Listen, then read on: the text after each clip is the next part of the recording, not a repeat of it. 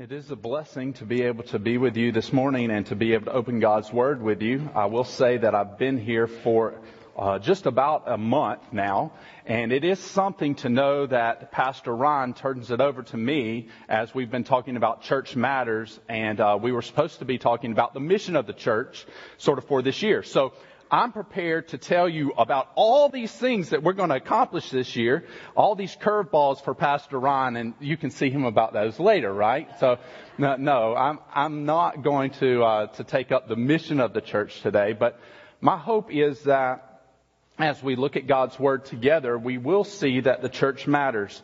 And I began thinking through how to tie the message, the sermon today, the teaching from God's Word, into the church mattering. And I want to just quickly review where we are and where we're going to be today. So we've been looking at the church matters for the last couple of weeks, the doctrine of the church, what makes up the church, uh, how Christ has purchased the church. Pastor Ryan began with talking about the importance of the church.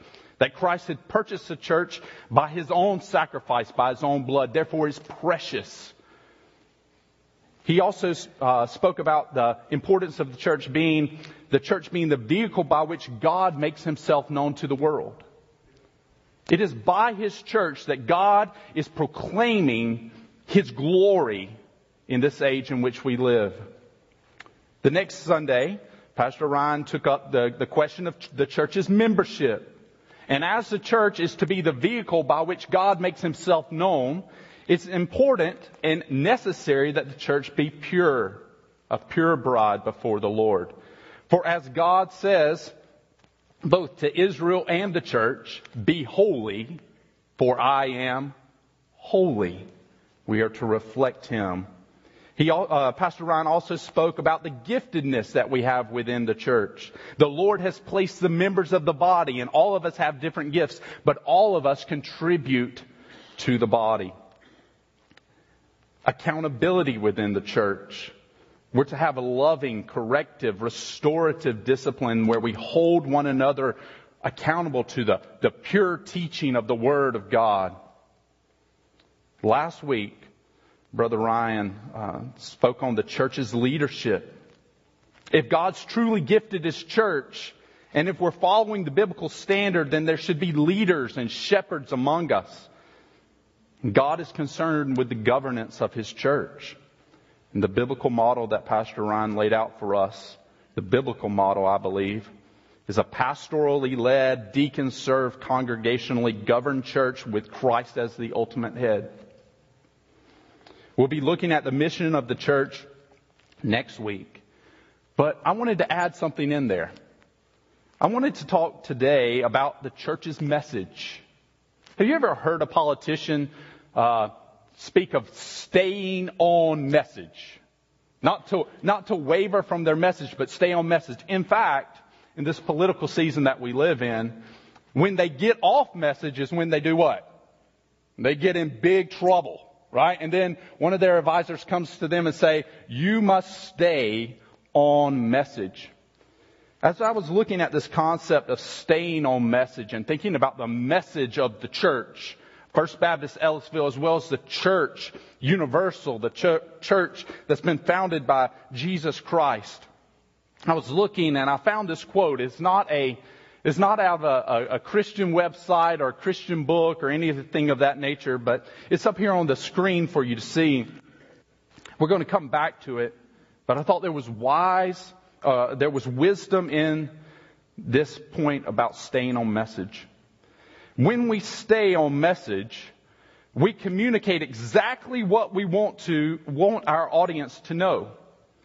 We create harmony between our words, visuals, and actions, and we deliver a clear, powerful, and irresistible call to action.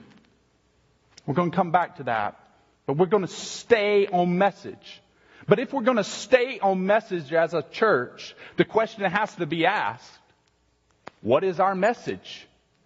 What is our message? There's a number of examples of messages that you hear today. Maybe you're watch, watching TV or you're listening to the radio. I'm going to tell you some of these messages of well-known uh, corporations or uh, organizations that you know of, just, just think for a second as I tell you sort of their message if you can identify with what they are. The first one. Strengthening community is our cause. Does anybody have any ideas? Strengthening community is our cause. That's the YMCA. Strengthening community is our cause. Another one. This is for all the kids out there. Where a kid can be a kid. Who's that? Chuck E. Cheese. Chuck E. Cheese. Right? They've got a message. They've got a message where a kid can be a kid. Like a good neighbor is fair. Yeah. State Farm, right? If you need State Farm, you want to know that they're a good neighbor and they're going to be there. It's a message that's being communicated. These other ones are a little bit longer, maybe not as catchy. Creating content that educates, informs, and inspires. PBS. PBS, the public broadcasting system, creating content that educates, informs, and inspires. And then this last one. To prevent and alleviate human suffering in the face of emergencies by mobilizing the power of volunteers and the generosity of donors. It's a little longer. But that is the Red Cross, the American Red Cross. All of these organizations, companies, have a message. Some of them do a better job of communicating it than others, but they want us to know their message. What happens if we don't understand their message? They're, they're not a good corporation, right? They've not done good marketing or advertising, right? If they get off message, if uh, the American Red Cross begins uh, wanting to do a Chuck E. Cheese thing where they say where a kid can be a kid, they're going to be off message. The question once again, what is the church's message? Do we stay on message? You see, there's something we can get from all of these organizations. As a church, we want to, we want to strengthen community like the YMCA. As a church, we want to be inviting to children and their families like Chuck E. Cheese. As a church, we want to be good neighbors like State Farm. As a church, we want to educate, inform, and inspire like PBS. As a church, we want to prevent and alleviate human suffering like the American Red Cross. But is that our message? Sometimes the church can do these things, sometimes even to a lesser degree than some of these other organizations do. But are we a duplicate of these organizations?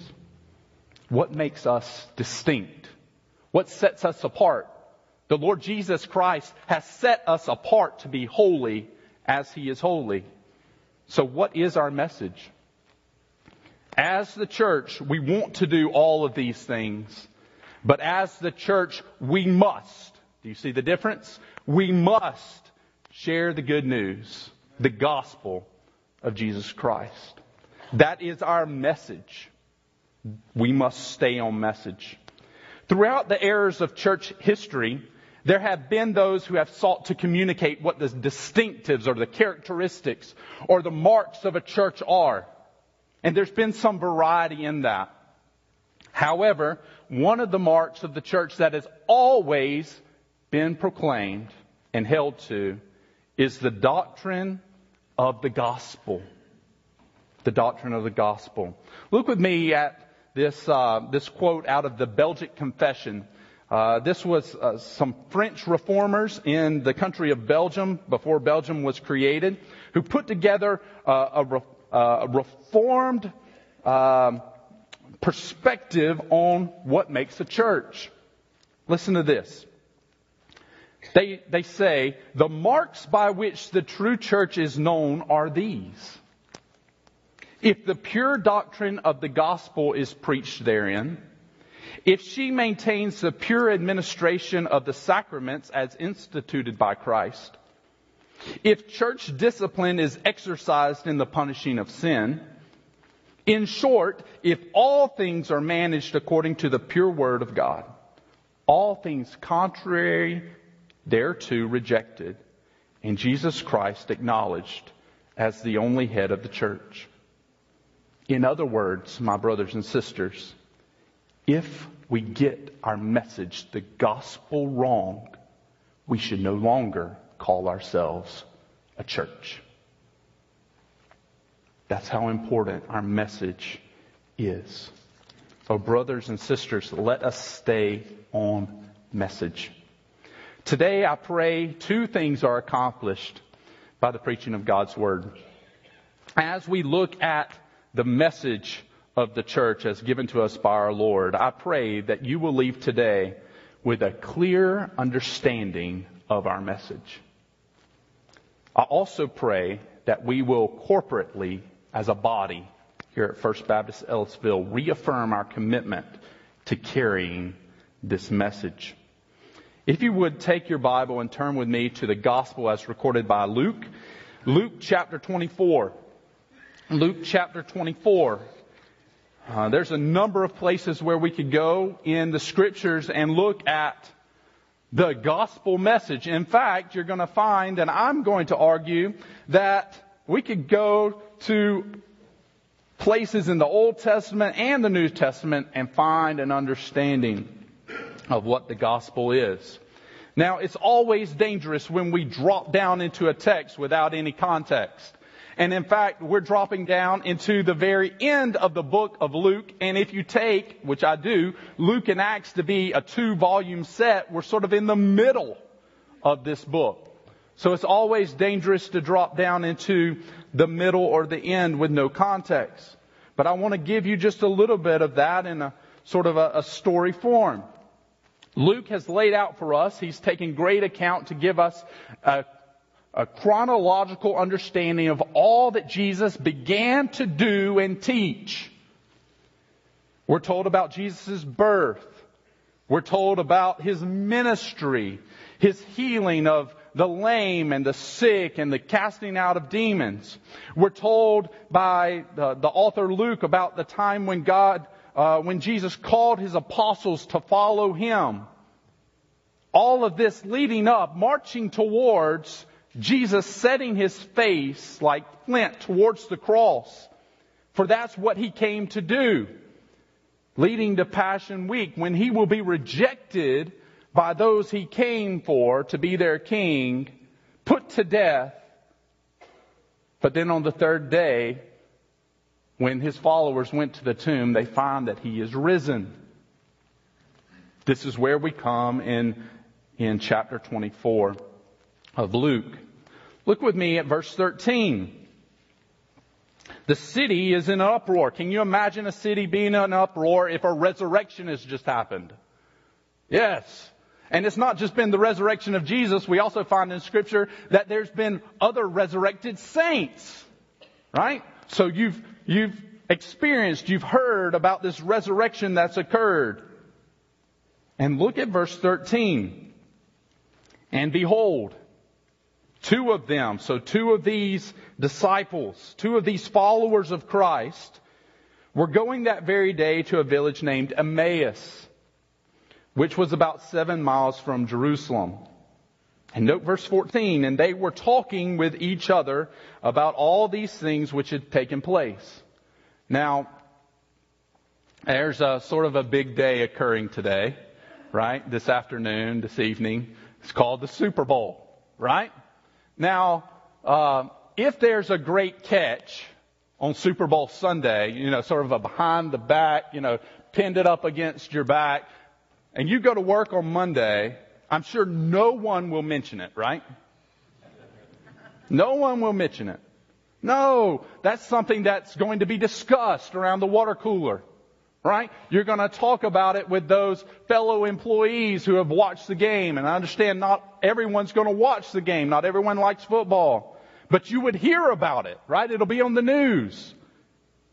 If there's been a resurrection, do you think the word has traveled? Most assuredly. And here it says that they were talking with each other about all these things which had taken place. Oh, there was much to be discussed on this seven mile journey from Jerusalem, to Emmaus. Look at verse 15. While they were talking and discussing, Jesus himself approached and began traveling with them. Can't go into verse 16 too much, but look here, it says, but their eyes were prevented from recognizing him. And he said to them, what are these words that you are exchanging with one another as you are walking? Literally, uh, I, I think of a, of a tennis match. They're exchanging words back and forth. They're trying to understand all the things that have occurred this week.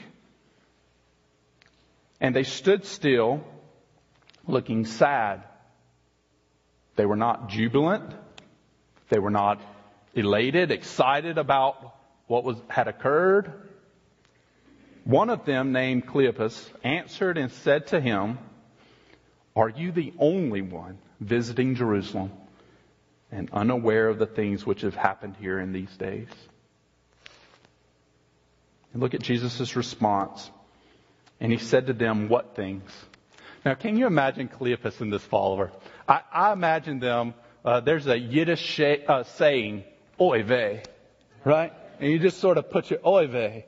Can't you imagine Cleopas? I don't know that they did that. I, I, I want to rewind that on like the heavenly DVD player or VCR. I, I want to see sort of that reaction. But oy vey, who, who are you and where have you been? Everybody knows what's occurred here. And you say, what things? What things? And they said to him, note what they have to say. The things about Jesus the Nazarene, who was a prophet mighty in deed and word in the sight of God and all the people, and how the chief priests and our rulers delivered him to the sentence of death and crucified him. But we were hoping that it was he who was going to redeem Israel. Indeed, besides all this, it is the third day since these things happened. But also some women among us amazed us when they were at the tomb early in the morning and did not find his body. They came saying that they had also seen a vision of angels who said that he was alive. Some of those who were with us went to the tomb and found it just exactly as the women also had said, but him they did not see. But him they did not see. Quick question for you. Did these two followers, Cleopas and the other, did they have the events in the, uh, did they have a correct understanding of the events that happened that week? Yes. Were they believing? Did they understand the gospel? I want you to look at this verse that's up here on the screen, Luke 24 verse 21. But we were what? Hoping. This is a past tense, continual. They were continually in the past hoping that it was He, that it was Jesus that was going to redeem Israel. They had a hope, but had that hope been fulfilled in their hearts? No. For He's dead, but we've heard this strange thing that He's risen, but we cannot grasp all of this. Jesus replies to them not in a harsh rebuke, not in a, oh, foolish man that you are, no. He resp- uh, replies to them using a different term, even though the, the, the text here is going to say foolish. It's a softer term. And he said to them, verse 25, O foolish men and slow of heart to believe in all that the prophets have spoken. Look at verse 26. Was it not necessary for the Christ to suffer these things and to enter into his glory. These two individuals who were on the road to Emmaus, it was not that they didn't understand the gospel or were not believing because they had not read the scriptures. They had read the scriptures.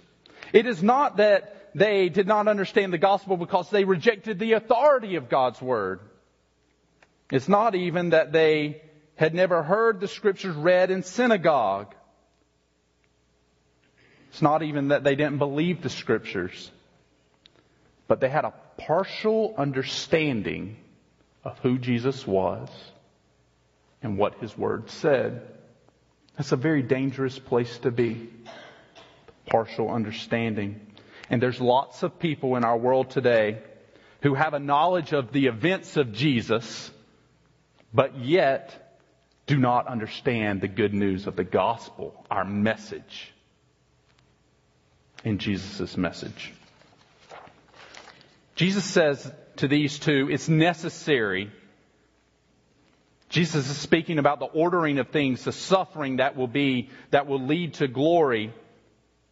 And I can imagine that they, it says in verse 28 that the Lord acted as though he was going to go further with them. I would almost miss the exit, right? If the Lord was with me or someone was with me who was explaining to me the scriptures. I love Pastor Ryan. I love you, but I'd rather listen to Jesus explain the scriptures to me. Now, where was Jesus going to explain these script, uh, to explain these scriptures? Look at verse 27. This opened up a wealth of study for me that I still have not scratched the surface on. Then beginning with Moses and with all the prophets.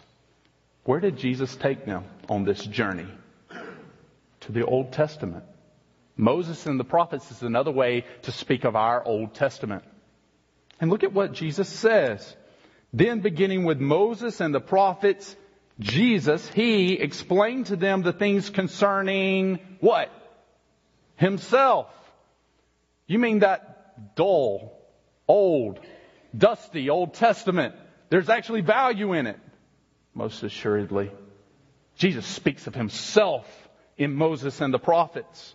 Concerning Himself in all the scriptures. Now, I don't mean by that that we turn over every verse or every word and we find Christ. But the, the, the goal, the telos of the scriptures is pointing to Messiah, a rescuer, a redeemer. This is the message of all the scriptures. And Jesus is expounding it to them. Verse 28. And they approached, as they approached the, the village where they were going, and he acted as though he were going to go further with them. But they urged him saying, stay with us for it is getting towards evening and the day is now nearly over. I'm at, I, I want to find out what else Jesus had to tell them. Right? But they pull him in and say, no, we've got to get off at this exit. He's just ready to keep going. But they urged him to stay. So he went in to stay with them. When he rec- had reclined at the table with them, he took the bread and blessed it and breaking it and began giving it to them. Then their eyes were opened and they recognized him and he vanished from their sight. Now, look at verse 32. They said to one another, Were not our hearts burning within us when he was speaking to us on the road while he was explaining the scriptures to us? Brother and sister, I have a question for you. I have a question for myself. When's the last time that your heart burned? To understand God and His Word? Has it ever? Oh, brother and sister, there's so much to learn from God's Word. We just scratch the surface of it and we don't understand all of it. But the depths and the riches of His glory and His grace and His, His gospel, this good news, is found throughout it and their hearts were burning inside. But where had God, uh, where had Jesus taken them? He had taken them to the Old Testament. And if you don't believe me, look again. Look at verse 44. We jump from here. They move to what we believe probably uh, to the upper room where the apostles had gathered, and Jesus has made himself known to them there. And look at verse 44. Now Jesus, he, now he said to them, These are my words which I spoke to you while I was still with you. Note this, that all things that are written about who? Me. Once again, Jesus is saying this is not just about uh, uh, anything. This is important. This is about me. In the law of Moses, in the prophets, and in the Psalms. That is the We don't have time here, but that's the threefold division of our Old Testament. Jesus is saying the scriptures, all the scriptures, Moses, the prophets, the writings, they speak of me. And he opened their minds to understand the scriptures. And he said to them, do you, do you want to know what the message in Moses is? Do you want to know what the message in the prophets is? Do you want to know what the message in the writings is? Look at what Jesus says. He says he opened their minds to understand the scriptures and he said to them, thus it is written that the Christ would suffer. Do you know that the Messiah suffering is in Moses, prophets, and the writings? That he would rise again from the dead on the third day. Do you know that we're talking about Moses, the prophets, and the writings? And that repentance for the forgiveness of sin would be proclaimed in his name to all, look at this, the nations. Not just the Jews, but for all the nations. It's been his plan from the beginning in Moses, the prophets, and the writings. Look at verse 48. That's the gospel message. Look what he tells them to do. You are witnesses of these things, and behold, I'm sending forth the promise of my Father upon you, but you are to stay in the city until you been, have been clothed with power from on high. They have the message that Jesus has given them. Now the question is, what will they do with it? I want you to jump ahead. Turn to Acts chapter 1. Turn to Acts chapter 1.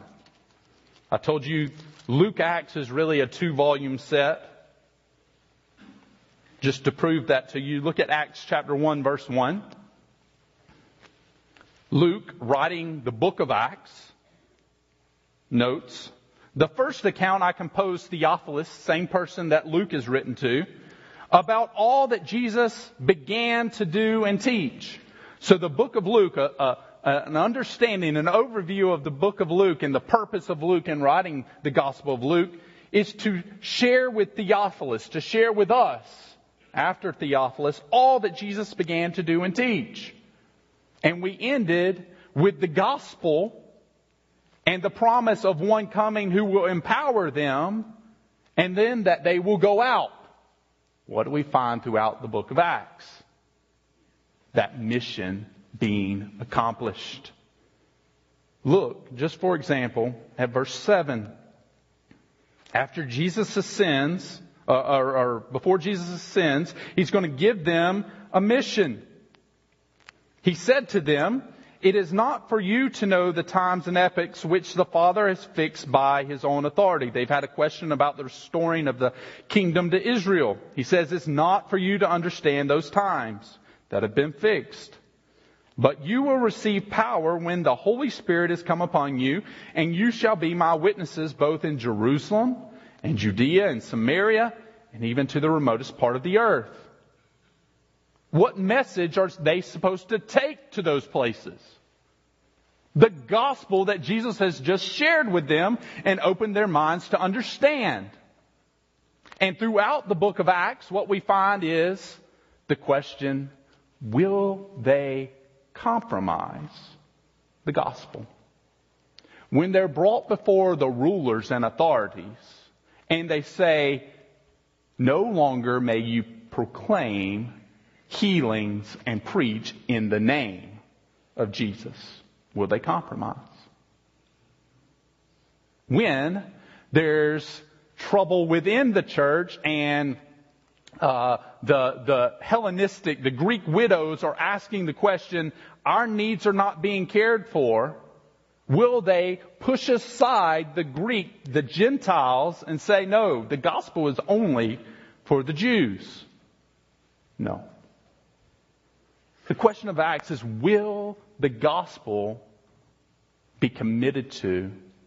Will the gospel succeed? I want to show you one passage where the gospel carries out, and it's towards the end of the book of Acts. Turn to Acts chapter 26. Acts chapter 26.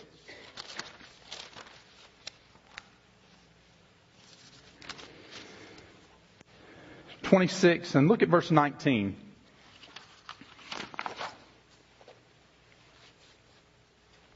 Paul has been called in before uh, to give a defense of the gospel before Felix, a ruler, before Festus, another ruler, and now he stands with Festus before King Agrippa. And he's recounting to King Agrippa all that's occurred where he received the, the heavenly vision that called him out of persecuting the church to now being one who proclaims the gospel. And look what he says to King Agrippa beginning verse 19 of chapter 26 of Acts. So King Agrippa, I did not prove disobedient to the heavenly vision, but kept declaring both to those in Damascus first and also at Jerusalem, and then throughout all the region of Judea and even to the Gentiles, that they should repent and turn to God, performing deeds appropriate to repentance. For this reason, some Jews seized me in the temple and tried to put me to death. So having obtained help from God, I stand to this day testifying both to small and great, look at this, stating nothing but what the prophets and Moses was going to, uh, said was going to take place. Where did Paul go? The Old Testament, Moses and the prophets. Where did Jesus go to open the minds and the understanding of the gospel to the two as well as to his apostles? The Old Testament. Look at what Paul has to say about the prophets and Moses. What's in the prophets and Moses? Verse 23. That the Christ was to suffer and that by reason of his resurrection from the dead, he would be the first to proclaim light both to the Jewish people and to the Gentiles. Hopefully you're seeing parallels between what Jesus' message was and what Paul's message was. And I would exclaim what Peter's message was when he stood up at Pentecost. The message is the same. Stay on message. The gospel. So whether it's the Old Testament, whether it's Moses, whether it's the prophets, whether it's David in the Psalms, whether it's Jesus, whether it's the apostles, whether it's the early church, the message was the same. Now, hopefully I've made my case. What do you think our message should be? If it's something different than what the Old Testament, Moses, the prophets, Jesus, uh, uh, the apostles, and the early church had to say, if we have a different message than that, do you think that we're doing what Jesus has called us to do as a church? No. We must stay on message. And when we get off message is when we begin to fall into a very dangerous place where we must ask the question, are we truly church? Remember the two things that I said I wanted to make sure you understood before you left today. The first one was that you had a clear understanding of the message, a clear understanding of the gospel.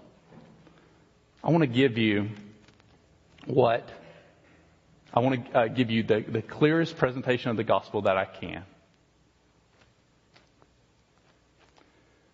In the beginning, God, who was not created, created the heavens and the earth. That means he created everything that is.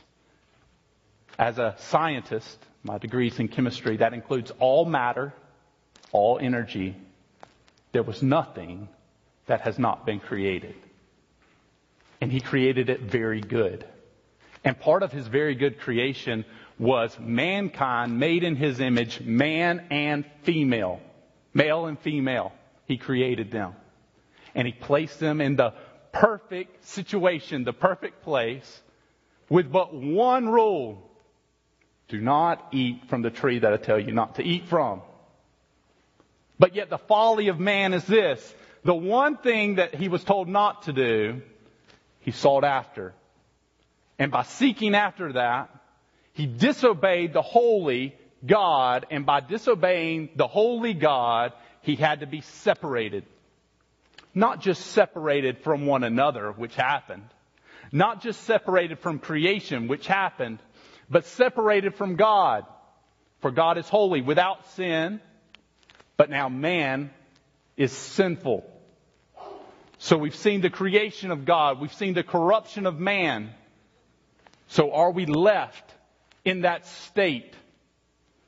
Brother and sister, no, there has been a rescue plan that has been set in motion. In fact, this rescue plan was planned long before there was even sin in the world. And that rescue plan was that the eternally existing second member of the Godhead would come and deal with sin. You see, throughout the Bible, beginning in Genesis 3, all the way to Revelation chapter 21, we have two parallel things occurring the sin of man. And it gets worse and worse. But we have the promise of God. And it gets narrower and narrower about who this Messiah, this rescuer will be. It begins with one possibly that comes forth from the first, uh, first woman, Eve. But yet he's disqualified for he kills his brother. So we see this constant conflict all the way from the beginning. We see Noah comes. He's looked at as possibly the one providing rest for our souls. But guess what? Noah's a sinner. Even though the Lord looks on him with favor by his mercy and grace. We see Abraham, who is set apart, called out from a pagan land to follow the Lord, given promises by God. God narrows it down to the seed of Abraham and makes promises to Abraham to all the nations. We see it narrowed down even further to the line of the tribe of Judah, one who will come forth from Abraham, and he will rule with a scepter. Do you see this parallel thought? Sin, sinners, but yet the promise of God. It keeps going we go to the time of the kings and we find that God narrows it down even further to one who is in the, in the line of King David. Now, King David loved the Lord, but he's still a sinner. So it's not David. It's not his son Solomon because he's a sinner. It's not any of their sons because we find the kings get worse and worse and worse so bad that Israel is taken out into exile, both to uh, Syria and to Babylon. They come back, but they still have the sin problem. Parallel thought. Sin, the promise. We come to the New Testament. Jesus, the Christ, Matthew says, the son of David, the son of Abraham, he's a possible fulfillment. We read further. He's doing all the things that Moses and the prophets and the writings spoke about to fulfill prophecy. Is he the one?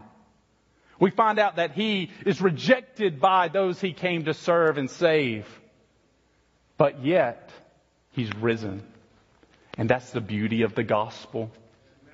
That he has taken our sin, paid the price for our sin, but he's not dead. He's been raised from the dead. He's ascended to, the, to heaven, and he's waiting now for his enemies to be made a footstool for his feet when he will come and rule and reign. And those who trust in, cling to, uh, uh, reside under the shadow of his wings will be there with him. Brother and sister, that's the gospel. That's the message that Jesus shared, that the apostles shared, that we must share to close, I want us to recommit ourselves to that message, to the gospel. If you look at this next slide, just go ahead and put all of that up there. I have a, um, a mentor that sort of laid this out for me. Our good works should produce goodwill by which we have a foundation to present the good news of the gospel. I want you to think back to the disaster relief that we had stationed here at our church. Were they doing good work? Yes. Did they build goodwill? Yes. But if they stopped there, would they be sharing the message? No. It must be shared that the good news is what changes lives. If we never get there, we're not on message. I don't mean that we have to get there and do all three of those steps right away. But if we don't have an end goal of getting there, we are not on message. Brothers and sisters, I pray that we stay on message with the gospel of Jesus Christ, proclaiming it to a lost and dying world. Let's pray. Lord God, we come before you and we thank you for your gospel. We thank you for your rescue plan. We thank you, Lord, that you have seen fit to call us to be vehicles by which the world can know this gospel. Oh, Father, work in our lives by your gospel, by your Holy Spirit to draw us closer to you. Open our minds to understand the beauty, the gospel of, in Moses and the prophets and the writings in the New Testament. And Lord, we look forward to the day, Lord, when the consummation of the ages will occur and Lord, we will reign with you forever. Oh Lord, we ask these things in your name. Amen.